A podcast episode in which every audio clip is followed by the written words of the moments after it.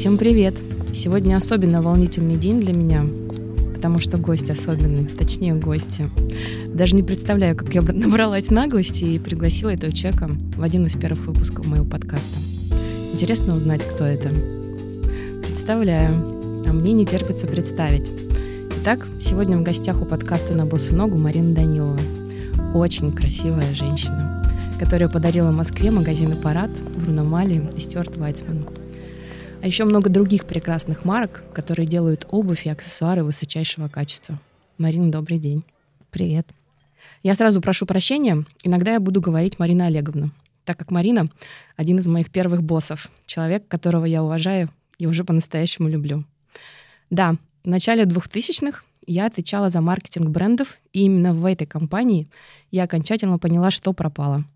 Количество туфель в моей коллекции перевалило за 100, а теперь еще и амбициозные планы по созданию собственного бренда обуви. Ну что, начнем? Да, да. Тогда разуваемся и поговорим не спеша. Есть такая традиция. Все, ботин? Да. Все, прям да. разуваемся. Конечно, конечно, конечно.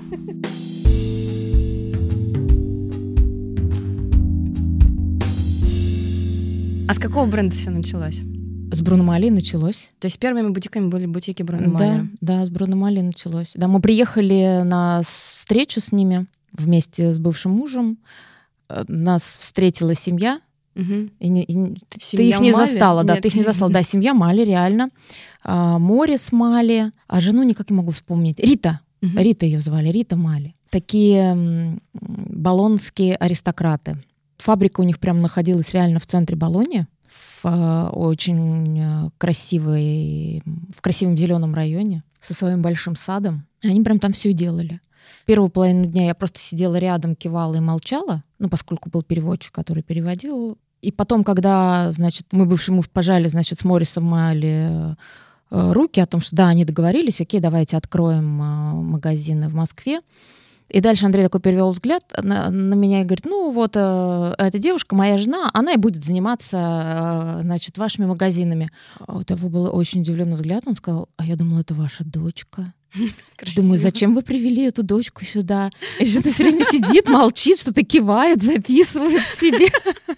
Так вы все-таки записывали, вас еще ручка и карандаш Ну были. да, да, да, что-то я там себе записывала. Вот, и все. И, и так вот мы с ними стали работать. За два года открыли два или три, я уже, честно Мне говоря, кажется, как- три Не помню, да, магазина. да, три магазина.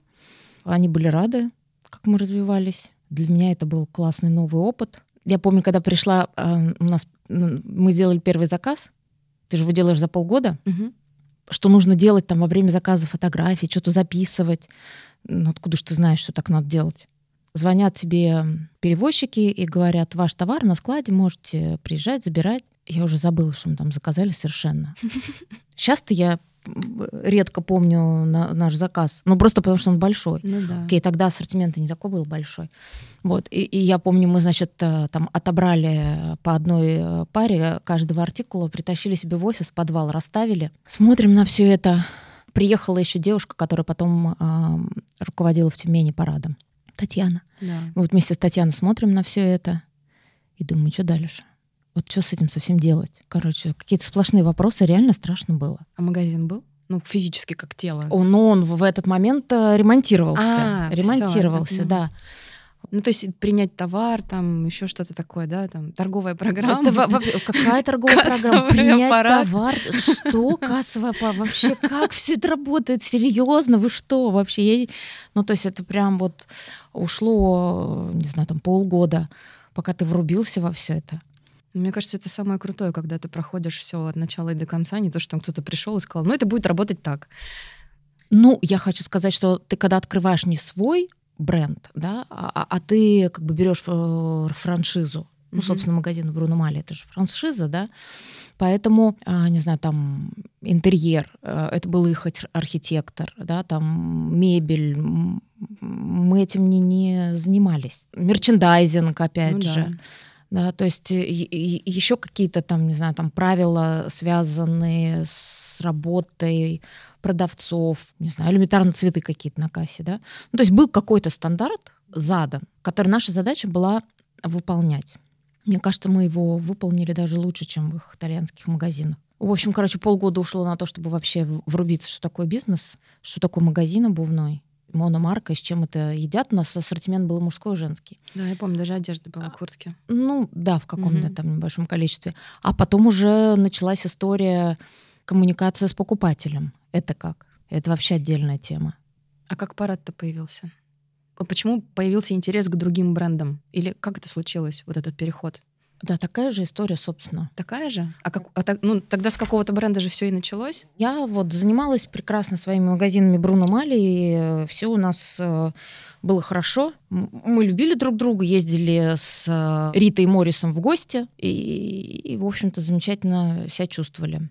Параллельно а, это же был, вот, я говорю, конец 90-х, прям там 98-й, 99-й, вот 98-й год.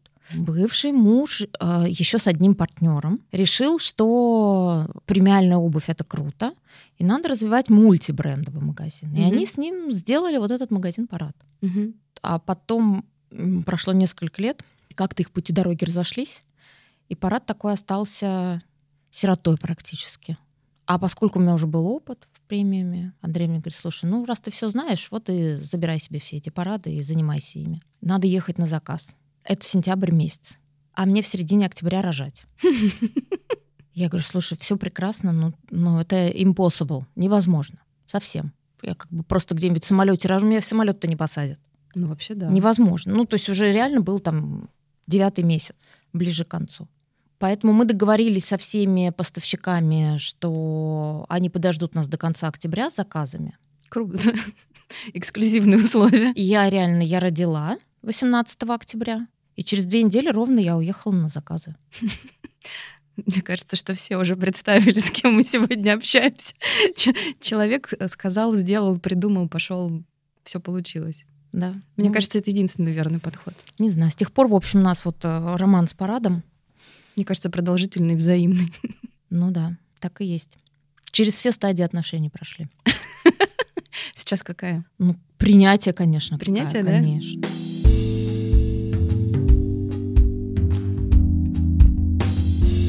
Меня вопрос, э, к которому мы плавно перешли, про формирование коллекции. Вообще это редкое исключение, когда человек, который занимается и развивает бизнес, еще сам ездит на заказ коллекции и, собственно, непосредственно ее заказывает. Вот по какому принципу все-таки э, формируется коллекция мультибрендовых э, магазинов в зависимости от сезона? Что обязательно должно туда попасть?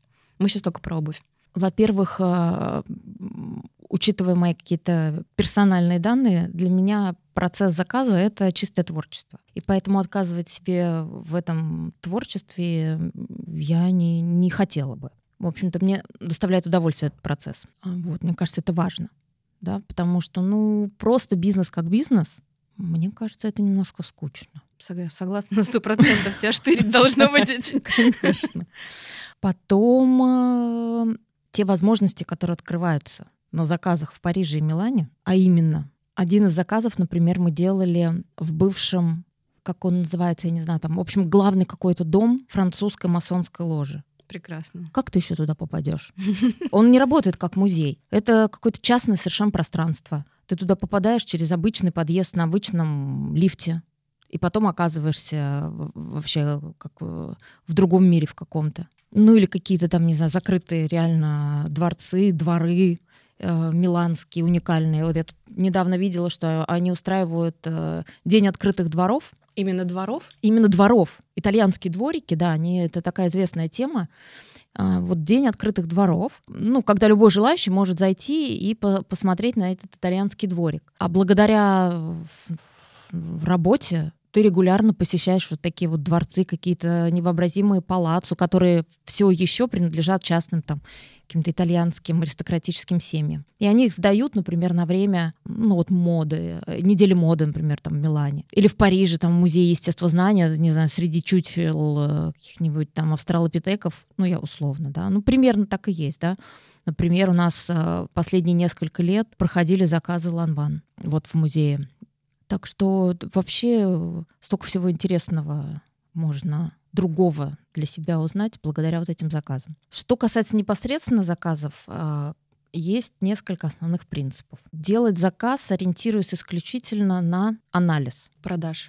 На анализ продаж, угу. на потребности покупателей на их э, предпочтения, не знаю, вкусы, да, представления о прекрасном. То есть э, мое персональное представление о прекрасном, оно, наверное, в процентах э, 10 э, остается, а все остальное это анализ и знание потребностей. Ну окей, хорошо. Если сейчас вообще идти в сторону, ну не знаю, каких-то классических подходов, вот условно, летом босоножки, туфли, сандали, сан, там что-то что на низком каблуке, что-то на высоком. Угу. Опять же, это все в количестве по продажам или вот, ну как первая коллекция должна заказываться? Ну когда у тебя нет никакого покупателя, есть твое твое ощущение, чутье. Вот так и заказывается по твоему ощущению. Да? Да, реально. Ну, а, а что тут выдумывать что-то?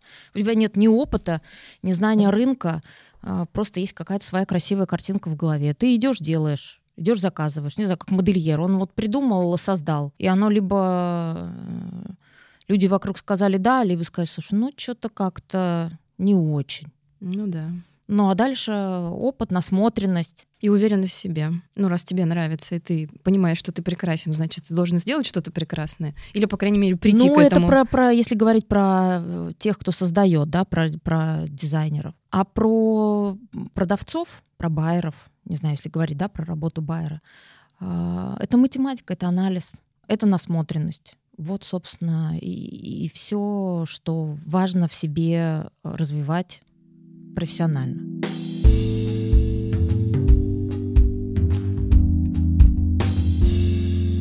А какой маркой вы по-настоящему гордитесь вот из тех, что попало в портфель парада?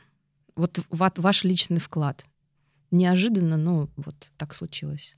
Я думаю, что я вообще не буду здесь реально выделять никакую марку, потому что то вообще, что э, определяет парад как э, бренд, мультибренд, да, это то, что анализируя вот этот весь большой объем информации, уже мы с 99-го да, года магазина существует, вот за 20 с лишним лет, весь этот объем информации у нас э, хранится, дополняется, не знаю, там анализируется, обрабатывается каким-то образом. И на основании вот этих знаний мы делаем так называемый кураторский, вот я его так называю теперь, кураторский отбор. И, соответственно, когда ты анализируешь, ты понимаешь, что есть что-то успешное, и перспективное.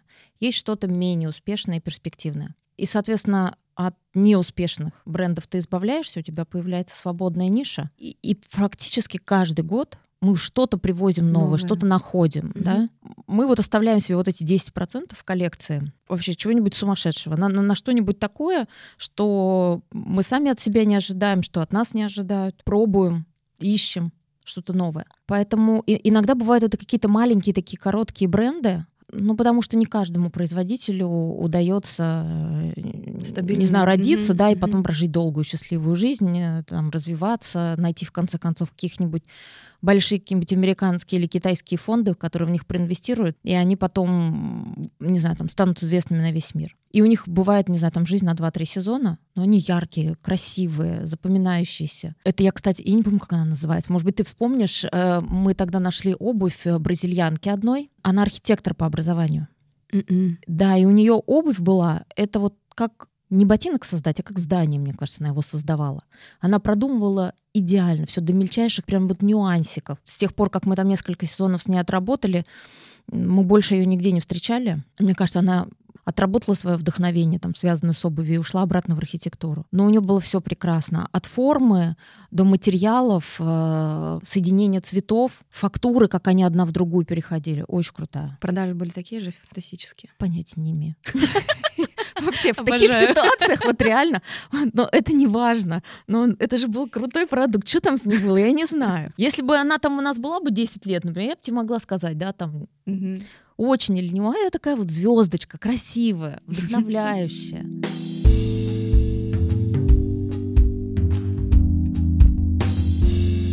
А были ли какие-то забавные ситуации с брендами, которые, может быть, характеризуют там характер дизайнера? Вот что-то, что вот прям запомнилось, отложилось? У меня есть такая одна история, да, ну, вчера давай, вспоминали. Вот, давай, давай, ты, ты что я, там? Я даже вспомнила... Характер э, дизайнеров. Но ну, это не знаю, это как характеризовать дизайнера. Это был Пьер Арди, я вспомнила. Так. А, это была одна модель, угу которая, ну, собственно, когда уже пришла и когда поступила в магазин, была признана неудобной, некачественной и так далее. Угу. И Дизайнер потребовал утилизировать ее и прислать документальное подтверждение того, что это случилось. И я очень хорошо помню, что это были ярко-розовые, ой, ярко-голубые лодочки. Ну вот на безумном вот этом каблуке Пьера Арди. Так. И наш менеджер по качеству, она их резала, ну вот прям вот там, где Да. супинатор. И рыдала. Нет, рыдали, мне кажется, все, потому что никто не мог понять, что происходит. Мой кабинет был совсем рядом, я чувствовала, я чувствовала, что режут мои пальцы. И потом вот это вот зрелище, когда огромный там кабинет, и на полу лежат все вот эти порезанные лодочки, ну, это прям кощунство, это прям ужас. Я не представляю, как можно это Слушай, да, но на самом деле это не единственный случай. Когда ты заявляешь производителю, какой бы он там распрекрасный не был, контроль его качества каким бы высоким не был, ну, случается. Конечно. Ну, господи. Не боги горшки обжигают. Так вот, и э, одна из последних историй, э, наш любимый Стюарт Вайцман, невероятной просто красоты, м, ботфорты из нежнейшей О-о. белой кожи. Я уже, Ну, ну вот, э, вот э, вообще, э, то есть это просто одно удовольствие просто потрогать эту кожу, какая она такая мягкая, шелковистая, она прям в руках у тебя тает. Но в них никто не мог влезть. Ну какая-то ошибка в конструкции. Вот что хочешь, ты то и делай. Бедные наши покупательницы, реально, они там рыдали с целлофановым пакетом на ногах, впихивались в... Ну, потому что ну, это очень красивая обувь. Ну что, все, ну мы вы... нам дали задание ее порезать. Мы Уже привезли, смешно. мы привезли, значит, все до единой пары в офис, поставили себе под стол. Полгода мы реально ходили мимо этих коробок, так открывали. Не, ну может, Рука ну, не поднималась. не, ну может у нас ноги кривые, может мы как-нибудь влезем, но это невозможно. Давайте позовем киллера. Да, да, да. э, Стюарт говорит, «Э, ребят, ну вы уже когда нам пришлете-то? У нас там, мы уже должны процессы все завершить. Ну, я, честно говоря, так и не знаю. Чем? Порезали мы их или нет? Я стащила одну пару домой, а у меня стоит. Я в один ботинок могу влезть в левый, а в правый не могу влезть. Даже с пакетом? Ни с чем. Они не влазимы. Ну, выкинуть. Рука не поднимать. Причем, когда мне сказали, что в них никто не может лезть, я, значит, таких э, ре- решила разобраться, попросила их в офис привезти, примерить. В левый, э, один левый сапог померила, я говорю, да вы чудаки какие-то, что в них не, не влазить, вы не, не с той стороны к ним подходите. А, Смотрите, надо как я нар-. Смотрите, я нормально в них влезла, но померила-то я один, тот, в который я могу влезть, вот в этот в левый. Ну и все, и, и говорю, я сама в них буду ходить, в таких красивых сапогах. э, Куда-нибудь. Куда-нибудь, да, я найду, не знаю, пусть меня на руках носят, ну потому что в нашу зиму в таких сапогах вообще не- невозможно никуда выйти. Но в итоге они так и стоят, потому что дома-то я померила правой, не влезла в него. Вот, так что вот эта вот история с, с уничтожением шедевров, она регулярно случается. Ну, в общем, если кому-то когда-то Жалко. понадобятся белые ботфорты, в которых можно кого-то 38-го вынести на руках. размера на- можно, обращайтесь, у меня есть. Да-да. Я, кстати, не, удивлю, не удивлюсь, если мы их так и не порезали, и они где-нибудь на укромном углу лежат. э, Можно конкурс какой-нибудь сделать. Я не- знаю. У нас эта история с белой обувью, мне кажется, это при тебе было. Когда у нас еще был мужской ассортимент, и мы ам, Хельмут Ланг какой-то период достаточно плотно работали, и он, конечно, крутой чувак и делал э, очень классную обувь. И мы заказали из белой замши пар 30, наверное, мужских ботинок. Боже, и это не знаю, сколько лет и сколько изобретательности понадобилось э, вот помощнику моему Алексею. да. Вообще, мы и туда предлагали. Но замшевые, оказывается, не подходят. Серьезно? Вообще. Ну и вообще, подкаст был о другом, но это тоже важно. Мы предлагали, мне кажется, даже... У нас в какой-то момент был контракт, и мы обували э, оркестр Спивакова в черные лаковые. Мне кажется, даже это были еще тогда Бруно Мали. И мы пытались обуть в белые замшевые значит, ботинки Самого оркестра Спивакова. Не прокатил. Я не помню, мы уже куда только их не пристраивали. Вот, честно говоря, чем, чем там их жизнь закончилась, ну что-то мы придумали с Ну, ними. видимо, она закончилась. Да, да, да. Вот так что у нас история с белыми ботинками, она тоже такая, да. Да, мне кажется, все. Пишем, белый цвет э, берем тогда, когда уже терять нечего. Ну, не, потом-то жизнь поменялась, и сейчас мы активно Продаем белый. Конечно. Ну, Потому что первые годы мы, когда приезжали на заказ, нам даже не... ну, как бы вопросов не задавали, в каком цвете. Mm-hmm. Потому что итальянцы черный? Окей. У нас было все черный. Иногда мог проскочить там какой-то коричневый, но это был, не знаю, там один из ста. А все остальное у нас было черный. Другого цвета не было. А потом, года через три, я помню, когда мы решили подключить к заказам продавцов, а, стали делать какие-то более глубокие опросы, анализы и так далее. И была у нас история с зелеными ботинками. Когда мы спрашивали продавцов, ну чего не хватает, они сказали, ну цвета не хватает. Ну то есть у нас все черный, цвета не хватает. А какого цвета не хватает? У нас мужчины хотят зеленые ботинки. Это, по-моему, Бруно тоже был. Да, это был Бруно Ну, ну что, ну мы реально заказали там из-за какого количества, какое-то количество зеленых ботинок. Ну понятно, что, в общем, продали мы их никому примерно. Ну, это тоже такой опыт. Я еще помню историю со шнурками в Бруно Там был какой-то очень требовательный покупатель, uh-huh. которого не устраивало количество блочек под uh-huh. шнурки, ему хотелось uh-huh. больше. Ну, то есть покупатели всегда хотят чего-то, что у тебя, чего у тебя нет. И это, мне кажется, нормальная история. Абсолютно, да.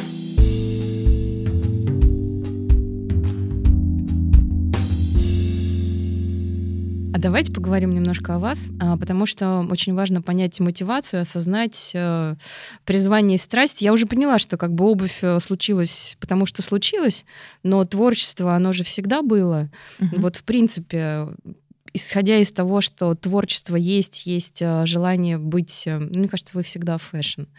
Как это вообще появилось у вас? Это что-то семейное, это ваше, это какая-то внутренняя тяга. Вот именно иметь дело с красивым, видеть красиво. Как это случилось? Слушай, ну я типичный, э, не знаю, там ребенок, э, где-то мой, мой подростковый период и желание наряжаться, оно пришлось на период там 90-х и, и бесконечного дефицита. Но ничего нет. Ты нигде не можешь ничего купить. Но при этом я вот даже сейчас э, периодически там что-то обсуждая э, с детьми, понимаю, что, например, э, ну какой это был год, какой-нибудь, не знаю, там 88-й. Где-то я нарыла джинсы, стащила, значит, у мамы пару жилеток клетчатых. Угу. Где-то надыбала белые кроссовки. Вообще вот даже не понимаю, где я их могла надыбать. Ну где-то. Белую рубашку. А у нас была экспериментальная школа, и мы, э, и у нас одни из первых э, в школе отменили форму. Угу и разрешили, соответственно, ходить в обычной одежде. И тут-то Остап и понесло. Вот. И, и я помню, как я, значит, ходила в, в джинсах, в белой рубашке, в этих клетчатых жилетках и в кроссовках, и выглядела сильно странно на фоне всех остальных. А потом через какое-то время, там, не знаю, ты смотришь э, и видишь это на страницах, не знаю, там, глянцах каких-то журналов, бог его знает. Ну, просто, не знаю, тяга к эксперименту. Вот так и ты что-то пробуешь, и тебе что-то нравится, не знаю, какие-то пропорции, какие-то формы, сочетание фактур, цветов. Ну, ну ты кажется... просто экспериментируешь и ни в чем себе не отказываешь. Ну, в том смысле, что ты не говоришь себе, вот так можно, так нельзя. Ты просто делаешь так, как тебе нравится. Это вообще очень важное качество, которое, мне кажется, каждый из нас в себе должен холить, лелеять и, и развивать, потому что, ну, как бы каждый из нас талантлив, но в силу каких-то определенных обстоятельств мы каждый сам себя загоняет в какой-то угол и забываем о том, что мы можем делать что-то действительно красивое. Да, конечно, но обстоятельства какие? Главное обстоятельство — это мнение окружающих, окружающих ну, конечно, да. и какие-то стереотипы устоявшиеся, социальные клише, в которых вроде бы безопаснее, но уныло. Ну да. Ну, в общем, мы талантливые. Mm-hmm. А вообще, а, вы же шапоголик, шапоголик, шапоголик. У вас сколько пар обуви? Я даже боюсь узнать эту цифру. Но я знаю, что Я бы не назвала много. себя шапоголиком. Я в целом рациональный Продуман. человек, да. И сейчас я уже каким-то образом дошла до состояния, что я готова покупать только то, что мне необходимо. Угу. Я даже готова осознать, что же мне необходимо, Осознать. Осознать, да. Вот. И потом купить то, что мне необходимо. А не просто, о, какая клевая вещь. А что я с ним буду делать? Да, я потом об этом подумаю. Но, кстати, я вот э, не тот человек, да, который готов, вот если я там год, например, вещь какую-то не пользуюсь, я не ношу, угу. все, значит, ее надо выбрасывать. Не, Нет, у меня вот так вот не, не, не складывается. Она висит там, болтается, я не знаю, реально годами. А потом бац, и становится неснимаемой вещью на какой-то период снова. Ну хорошо, но обуви много? Ну, много, да. А есть любимые марки? Вот да, даже сложно устоять, потому что ты знаешь, что это стабильное качество, мне это сто процентов подойдет, э, я жду, что сделают новое. Ну вот прям любимчики. Нет. Правда? Серьезно? Я ожидала какого-то секретного ответа. Нет, вообще секретного ингредиента нет. Э, это примерно так же. Вот по любви нравится. А, ну, то есть по молодости еще там я готова была терпеть какое-то неудобство. Сейчас это даже не обсуждается. То есть это должно быть удобно, это должно нравиться. Теперь уже это должно отвечать на вопрос, «А нужно ли мне это. Вот. Но есть, например, реально из последнего один бренд, называется Natural World. Я даже такой не знаю. Вот. Мы его раздобыли и, и привезли в этом году в Москву. Алексей которому мы передаем сейчас привет. Которому мы большой привет передаем. Алексей Чернов. Это байер парада несменный. Да уже не байер, это руководитель э, всех возможных подразделений. Вообще самый замечательный человек на свете. Да, главный мой помощник. Он до тех пор, пока мы за две недели не продали 62%, 62% от того, что мы привезли, он все в это время находился в недоумении. Зачем мы вот эту вот трехкопеечную обувь, она, она реально, я не помню, она 4 тысячи, по-моему, у нас в магазине А, так это стоит. кеды такие? Кеды. Все, я видела. Да. да. Это... Я подумала, что ноль потеряли на сайте, хотела позвонить, сказать, что-то не то. Да, да. То, да? Да, никто ничего не понял, но мы за две недели практически, уже, мне кажется, вот сейчас пошла третья неделя, уже там, наверное, это какая-то ничего не органика. Да, это, это органика, это суперизвестный эм, бренд. Вот я не очень сильна в историях mm-hmm. брендов, в отличие от Алексея. Он у нас за это отвечает. Если ты его попытаешь, он тебе прям все про Natural World подробнейшим образом я расскажет. Я Google тоже попытаю. Да, да, да. Я впервые их увидела, не знаю, в какой-то захолустной деревне. Э, в корзине они были навалены во Франции, mm-hmm. в магазине, просто так на вес продавались практически. А, и потом стала обращать внимание, что практически каждая уважающаяся француженка летом, она вот, э, значит, на ногах у нее надеты вот эти вот кеды. А, причем там есть э, вот эти вот дырочки для mm-hmm. шнурков, но там никогда в них нет шнурков, mm-hmm. потому что это дурной тон носить вот в, в этих кедах э, шнурки. Они в 100 тысяч миллионах цветов э, выпускаются. Форма примерно одна уже очень много лет. Для меня на данный момент удобнее ничего нет. Просто я их таскаю и в хвост, и в гриву. Они стираются, в стиральной машинке закинул и забыл про них. Ну, в общем, да, это мои любимые башмаки.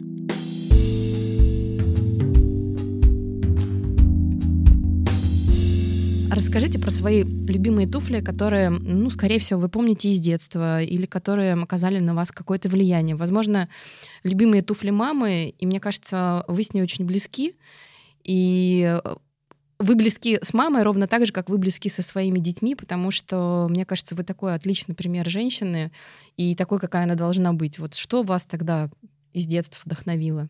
Даже, может быть, из, из фильма из какого-то это какая-то пара? чтобы ее можно было описать и там с каким-то, знаете, вот теплым чувством, не знаю, восторгом.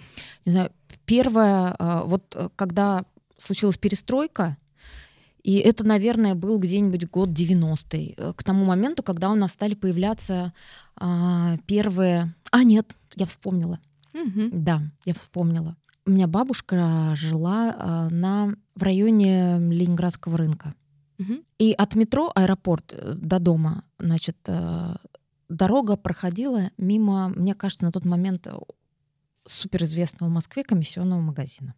Значит, ну и поскольку практически каждые выходные ездила в гости к бабушке, я практически каждый выходной заходила в этот комиссионный магазин. Ах, вот она, насмотренность откуда началась. Да-да-да, кстати. И вот первые ботинки, о которых я просто реально мечтала, это были рыжие Тимберланды.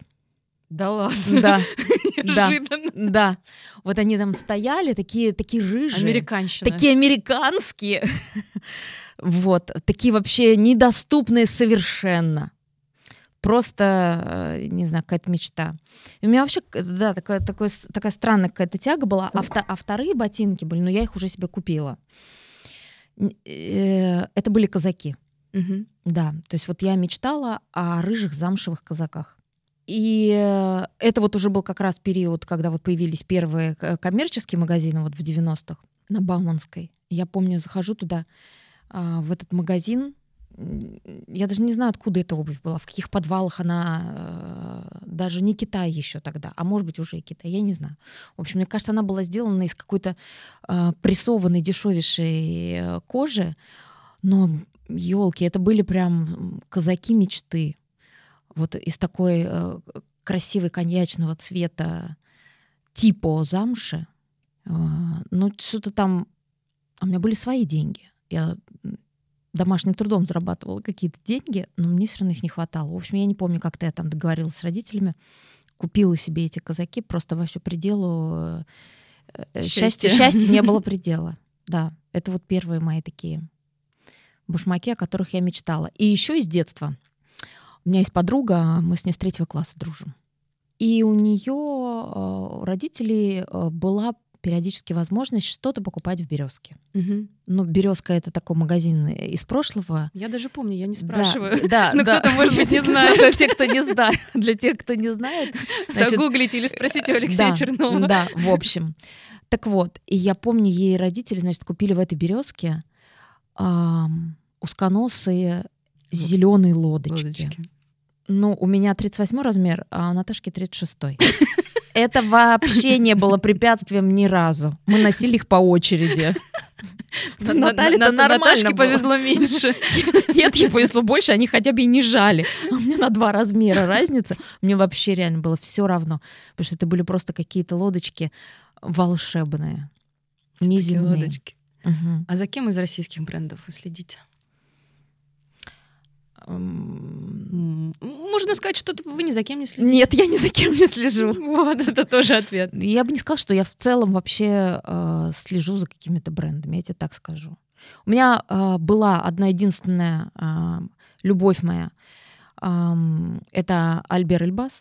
Угу. Я считаю его... Голубые коробочки с черными ленточками. Ну да, я считаю, что это был реально э, от бога дизайнер.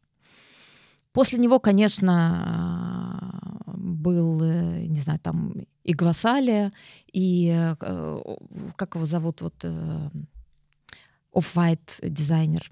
Абло? Да. Он тоже прекрасный, очевидно гениальный, да, но вот в моем мире а, Альбер, он номер один. Для меня никто так не, не, не чувствовал формы, ткани, которые он выбирал для своих коллекций. И, и лодочки, кстати, которые он делал. Не лодочки, балетки. Балетки, mm-hmm. которые он делал. Я помню эту марку на вас. Да. Очень красиво. Мне да. кажется, она да. вот Я прям... до сих пор реально храню. Вот, вот все балетки, которые были выпущены в Ланвен, там, ну, не знаю, за сколько-то лет при жизни Альбера, у меня практически с каждого года есть там по одной паре, я их до сих пор храню.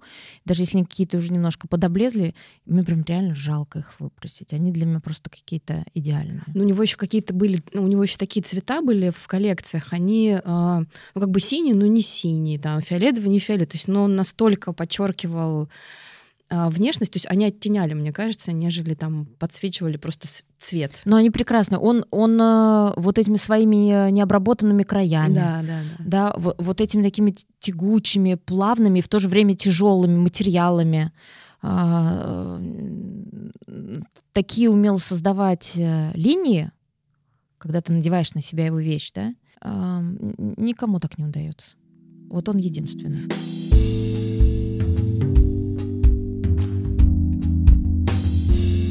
Сейчас перейдем немножко в бизнес. В любом случае, вы предприниматель, который пережил не один кризис.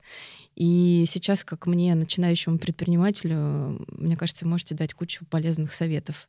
А, мне кажется, вы сейчас опять в процессе создания какого-то проекта и еще дополнительно опять учитесь. Ну, кстати, Марина Олеговна, все-таки назову так Марина Олеговна, мне так привычнее. Мне кажется, человек, который учится постоянно и не останавливается именно в этом процессе. Вот. Так что я позадаю вопросы. Я уверена, да, что вы знаете. Давай. Вот если бы вы сейчас начали изготавливать обувь, то угу. на какие бы моменты вы обратили мое внимание? Вот прям совет советов. Никогда не ставь внутрь черную кожу.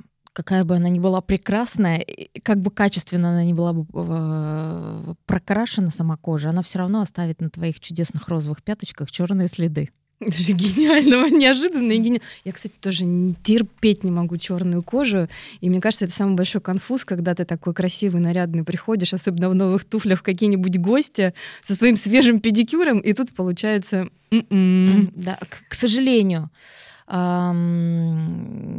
никакой краситель мира не, не, не способен, извините, может быть, это не очень э, красиво, значит, противостоять человеческому поту. Поэтому при э, взаимодействии с нами краска предпочитает перейти с ботинок на наши пятки. Ну да. Ничего ты с этим не сделаешь. А так как э, на босу ногу чаще всего, потому mm-hmm. что это красиво, то да. это вдвойне ущербно. Да, да, да. да. Согласна. А был ли у вас опыт производства, возможно, mm-hmm. чего-то для парад? И mm-hmm. было ли это со знаком плюс, минус? И если минус, то с чем было связано? Был опыт одно из наших э, отличий, в том числе парад, да, это то, что, в общем-то, благодаря там, нашему опыту, в том числе и тому, тем доверительным отношениям, которые у нас с поставщиками сложилось, э, нам было позволено многое. В том числе и э, когда мы приходили на заказ в шоурум, и нам что-то не нравилось, или нам казалось, что если мы вот э, здесь э, поменяем, не знаю, там цвет, материал, или заменим каблук у этой модели, э, что будет лучше. Так вот, не знаю, 90% производителей, даже самых каких-то, не знаю, там, крупных, важных и так далее, они шли нам и идут навстречу, делают, и меняют э, обувь так, как мы просим. Да, я знаю об этом. Да, да, да. Вот. Так что наша «Здравствуйте, мы Байер и Парад» никуда не делась. Ну, кстати, об этом мало кто знает э, за пределами офиса, потому что, ну, мы понимаем, что некоторые бренды продаются не только в парад, а где-то еще. Вот чаще всего в парад можно найти именно то, что сделано именно для парад. Да, то есть в этом так, есть эксклюзивность. Так, так, так и есть, да. То есть э, какую-то частичку там, нашего опыта и профессионализма э, можно увидеть, э, не знаю, в коллекциях каких-то производителей. Э, если у нас есть достаточно вдохновения или, не знаю, там, упорство доказать это производителю, что так будет действительно э, лучше. Вот. Э, у нас, значит, э, мы как-то решили сделать свой бренд обувной. А, потом потратили какое-то время для того, чтобы найти фабрику качественную. Но я бы не сказала, что это прям хороший какой-то опыт. Я думаю, что все-таки э, правильно, когда каждый занимается своим делом. Одно дело прийти а, там и немножечко поменять каблук, да, а другое дело ну, что-то создать. Это вообще два разных реально процесса. Согласна. Вот, э, поэтому со всем уважением к создателям, к тем, кто что-то придумывает и находит что-то новое, там, не знаю, в своей в голове, да, там, вдохновляется, мы поняли, что это не наша стезя, и мы туда не пойдем. Хотя предложения регулярно бывали, и даже сейчас уже не помню, большевичка, по-моему, фабрика называлась обувная Есть, в Москве. Да, такая? Если я ничего не путаю. Вот они предложили мне э, заняться разработкой для них э, и, и чтобы они выпускали э, обувь, которую бы мы для них разрабатывали. Это другой отдельный совсем процесс, которому бы точно надо было бы идти учиться. Это была бы другая история. Поэтому мы умеем то, что мы умеем. Мы умеем находить классные бренды, выбирать среди множества того, что создано и предлагается к выбору. Мы умеем внутри этих брендов и тогда, когда в коллекции, не знаю, может быть больше тысячи артикулов, прийти и за 10 минут э, отобрать лучшее, это то, что мы умеем. И благодаря чему мы вот столько лет на рынке.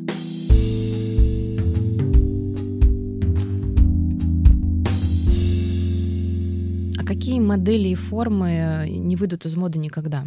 Есть, есть такие? Ну вот смотри, 20 лет, получается, мы на рынке, да? Угу. И вот можно сейчас сказать, что классические лодочки, да, там с э, не сильно острым, там, да, достаточно стандартных пропорций, они не выйдут из моды никогда. Но я бы так не сказала. Я помню момент, когда этих лодочек не было вообще. Их даже не предлагали производители, вот такие классические лодочки. Все были с... а, Мыс был круглый. Мгм. Ну, той или иной степени закругленность, но он был круглый. И когда э, пришел э, момент, там, я не помню же, там, какой это был год, какой-нибудь 2008, например. Это не, не наверняка, но примерно. И вдруг снова появился вот этот узкий мыс, и мы с Алексеем ходили, смотрели на все это и спорили. Да неужели он вернется? Да не может такого быть. Да нет, ну, наверное, вернется. Да ну, ну давайте немножко вот возьмем вот, по, вот эти вот 10%. Классические лодочки с, с- С острым носом. С острым носом. да? 10%. 10%. Ну давайте попробуем, ну вдруг кому-нибудь. Вот. А потом на следующий год мы уже нашли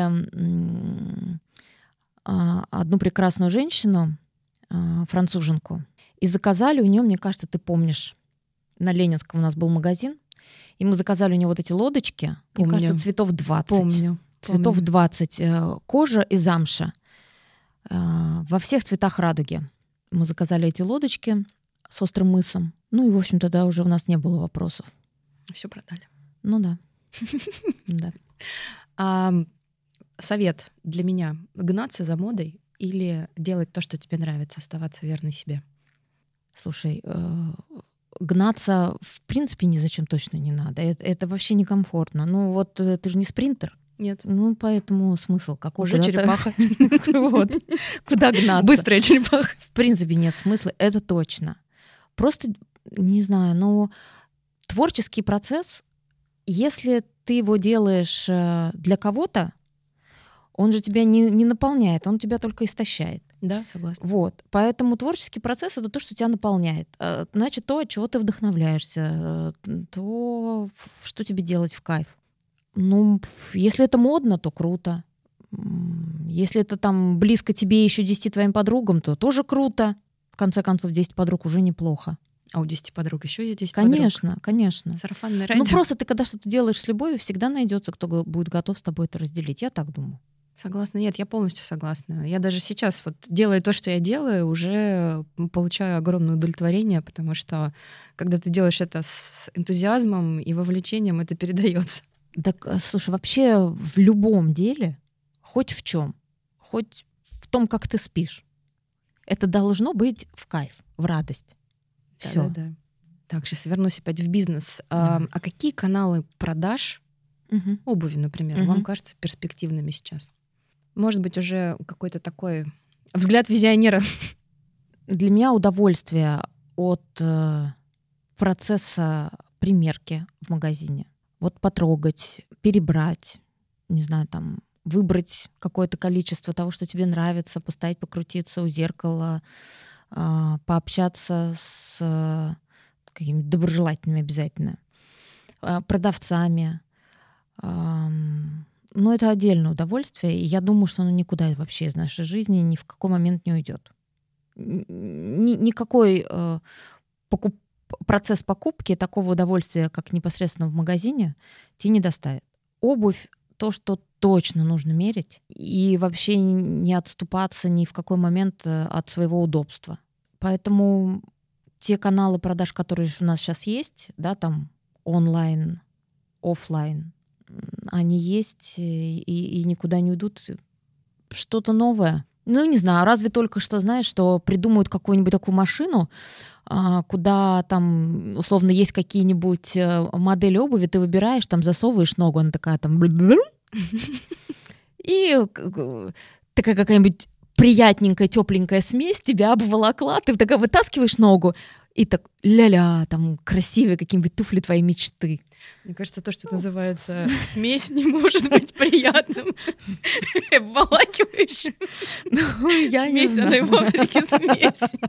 Ну, придумают такую приятно обволакивающую, вкусно пахнущую смесь. Вот, понимаешь? Потому что вот это вот то, что на 3D принтере печатают, ну, это какая-то ерунда колючая, холодная, пластиковая, она не, не в кайф, нет.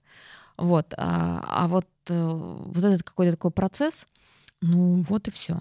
Да. Что, что я себе могу представить на сегодняшний день? Нет, но я на самом деле согласна с тем, что мерить обувь нужно, и это огромное удовольствие. Я для себя помню, что мы не знаю, сколько раз э, работали продавцами в клиент, на клиентских днях. И это, мне кажется, такое удовольствие, которое нужно попробовать всем, потому что, во-первых, ты видишь отдачу, во-вторых, ты можешь продать то, что тебе самому нравится, uh-huh. а я только так uh-huh. умею продавать. Да, да. Вот. А в-третьих, ты видишь, как меняется восприятие, когда человек условно видит модель на полке, а потом видит ее у себя на ноге, ощущает. И мне кажется, что вот талант продавца — это как раз э, заставить померить или там дать возможность померить, убедить в том, что это надо сделать. И вот как раз к обуви это относится на все сто процентов. Да, я с тобой согласна, точно. Да. А еще какие есть лайфхаки, может быть, что-то я такое еще. Про что? Лайфхаки? Ну вот именно про продажу, про продажу, про коммуникацию. Как убедить человека, что это ему нужно? Вот бывает же такое, там, тебе нравится, ты уверен, что он будет счастлив, но сейчас он чуть-чуть не догоняет. Ну, вообще главный лайфхак — это умение слушать. Угу. Это умение видеть человека, который напротив тебя. Потому что как мы слушаем? Мы же самые умные. Нам же человек что-то пытается донести, а мы уже знаем, что мы ему сейчас ответим, и еще на три э, его вопроса вперед мы тоже знаем, что мы ему ответим. И мы вот это вот просто слушаем его, типа стоим и ждем, ну когда ты уже закончишь, и вот я вот дальше вот с тобой поговорим об этом. И поэтому контакта не случается. А если ты выдыхаешь и, и ставишь человека, который стоит напротив тебя, ну или рядом с тобой, не знаю, с кем у тебя беседа, да, ты ставишь его впереди, да, то есть он для тебя главный, не то, что ты хочешь сказать, а то, что тебе говорит этот человек тогда случается контакт. Тогда э, ты э, качественно и четко слышишь его и можешь дать ему э, то, что он хочет, то, зачем он пришел на самом деле. Да? Потому что у нас есть покупательницы, которые к нам приходят, э, ты им начинаешь что-то рассказывать, они говорят, да я просто поговорить с вами пришла. Ну да, конечно. Мы же понимаем, что у нас действительно замечательные девочки в магазинах работают. Они готовы обсудить, э, в общем-то, любую тему, э, да, с которой вы пришли. Но вы же в магазин пришли. А вы же не к психологу пришли, да, там на сессию. Значит, возможно, у вас есть вполне себе, может, неосознанно, но какая-то потребность, ради которой вы к нам пришли, она точно у вас есть. Так вот, если ты умеешь слушать, то ты будешь в состоянии понять, что тебе хочет сказать собеседник. Вот это как бы главное. Мне булочку хлеба, и вот те лодочки Стюарт Вайцман, да? Примерно, примерно так, да. Ну, господи, э, таких случаев, да, когда мы, не знаю, там продаем повязку на голову зеленого цвета, а к ней э, сапоги из крокодила за миллион на миллионов, ну, это же нормальная ситуация, да. Да, я такие сама видела. Подтверждаю. Я даже закончила со своими вопросами. Классно. Вау, вау. Мне было, честно, Отлично. приятно и тепло. Спасибо огромное. И тебе спасибо. А, ну, наглости-то могу Такой набраться. Опыт. Да, да, конечно. Когда появится моя тестовая партия. Я же тебе сразу написала, еще когда увидела только э, примерить твою, твою, э, твой пост э, в Инстаграм о том, что ты, пошла учиться. Я тебе сразу написала, Оксана, давай шей уже и будем продавать. Конечно. Я же за любые эксперименты. Мы, мы вообще всегда рады. А, все дизайнеры, которые что-то надизайнерили, придумали а, и хотят а, показать это своему миру, пожалуйста, welcome. Мы вам всегда рады. Спасибо за ваше время, за ваши ответы. Надеюсь, вам также было интересно слушать нас. До новых выпусков. Пока-пока.